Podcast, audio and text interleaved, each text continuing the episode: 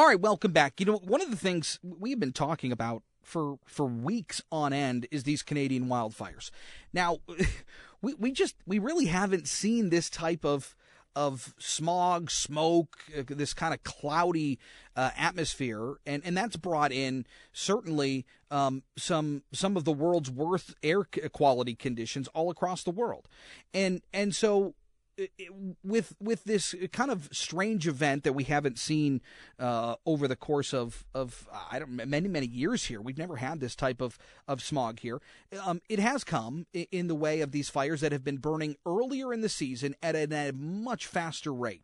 Uh, there was an interesting story in Axios that says Canadian wildfires devour land and vault CO2 emissions higher to the extent that we have not seen uh, at, at, any level in the past, I don't know, almost 20 years or so. Um, and and that has been a huge uh, story here locally, certainly. But then, what does this mean for our air condition, for the climate, as these CO2 numbers are astronomical? Uh, Mark Parrington is a senior scientist at CAMS, the Copernicus Atmosphere Monitoring Service, which tracks wildfire emissions via satellite monitoring. And he joins us this afternoon on JR Afternoon. Mark, it's great to have you with us. We have seen these type of wildfires burn in Canada for years. It's not uncommon, but but to this extent, certainly that you've been tracking, um, it is putting off huge uh, CO two emissions, isn't it? Hi, Chris. Yeah, thanks for having me on. So, um, yeah, as you said, we, we we're tracking these fires using satellite observations, which measure the essentially the heat output, and from that we can estimate emissions. Um, and it's the middle of summer, and so it's not unusual that we see fires in in Canada on a province by province or territory basis. Uh, but what's been really unusual this year is um, that fires in, in western provinces started in, in early May and are still going. Um, and they've also been joined uh, for several weeks by fires further east in Quebec and Ontario.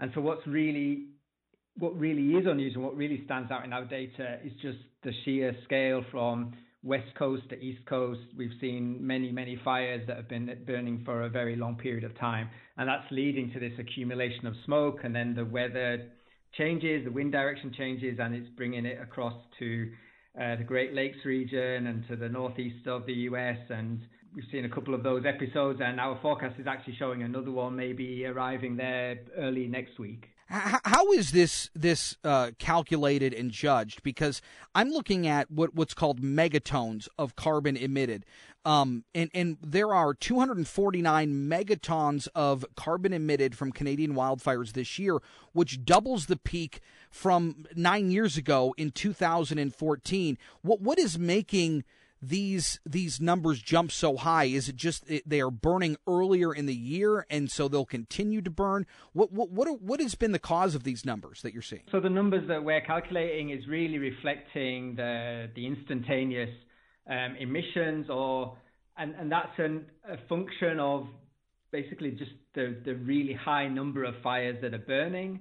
Um, and also the, the amount of time that they've been burning. I mean, from particularly British Columbia, Alberta, Northwest Territories.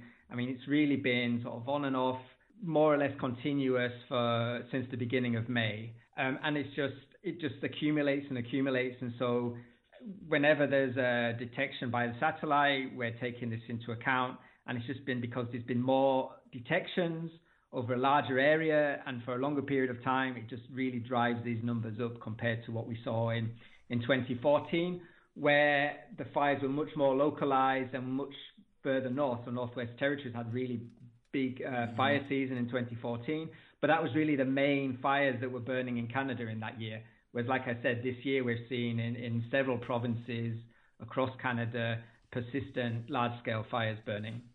And usually these fires really peak uh, uh, kind of around this time, usually late July, early August. So we're getting them earlier in the year. Is the is the forecast um, uh, uh predicting these fires will continue? Will we continue to see this type of of atmospheric, uh, uh, I guess, carbon CO two emissions um, throughout the the rest of the summer?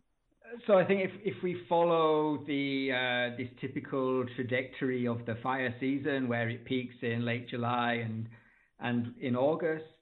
Um, what our data shown so far this year is this really rapid growth in the emissions day by day, um, much earlier in the season, like I said. So it's it's been it's really been this rapid increase. Um, and if we follow then the argument that well the peak is is coming in a, the next three to four weeks, then in principle we could see it continue up to that point. Uh, it really depends on how the the weather patterns change and how the the fire risk changes. Um, there's been some indication recently that I think yesterday I saw on social media the first satellite image of no fires in Quebec for, for many weeks. And so it's possible it, it might change. Um, but through the summer months, the, the risk of fire and the, danger, fire danger, which is based on the how the weather changes, um, will will continue to be high because it's summer. And so, um, what what really happens, we'll have to monitor and see whether it continues at this rate. But um, it, it the rate hasn't really slowed down that much yet, and so it, there's a real risk that it could continue going up for another few weeks. Mark Parrington, a senior scientist with the Copernicus Atmosphere Monitoring Service, uh, joins us from Germany. Um, you know, the other thing, Mark, that that I take away from this, yes, these these these CO two numbers that we're seeing that are being emitted are, are almost double from what they were nine years ago in 2014.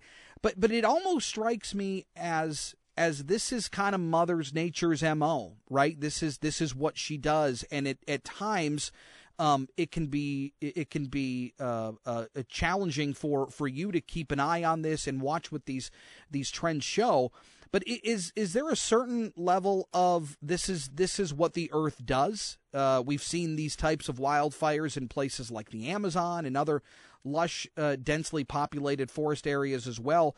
Um, it's no stranger in Canada. But is this is this just something Mother Nature does that we that we should be expecting? Um, I think I think to some degree there is with, with fires around the world. I mean, there's there's various reasons behind. It's not just wildfires, but, but open burning and, and fire being used for, for agriculture, and, and it really depends on where you are in the world. Um, and indeed, from a, an ecological point of view, there is a role for fire. There's, there are habitats for fire where the vegetation is adapted and is it requires fire to propagate seeds and to and to, to continue its you know the the regrowth of vegetation. However, and and of course this is true of the boreal forests across North America and Canada as well. However, what we've seen and what's linked to the changing climate is this increased flammability. There's, there's a lot of fuel there. It's getting drier, and then under the hot, hotter conditions, when there is a fire, there is an ignition. It means that the fuel is ready to go, and it burns uh, much with higher intensity. It burns for a longer period of time, um, and this seems to be a bit of a trend. It's a bit of an anecdotal trend, but particularly around the high northern latitudes where it's hotter and drier. When there's a fire ignition, then they're burning for much longer than they have done for much of the last two decades.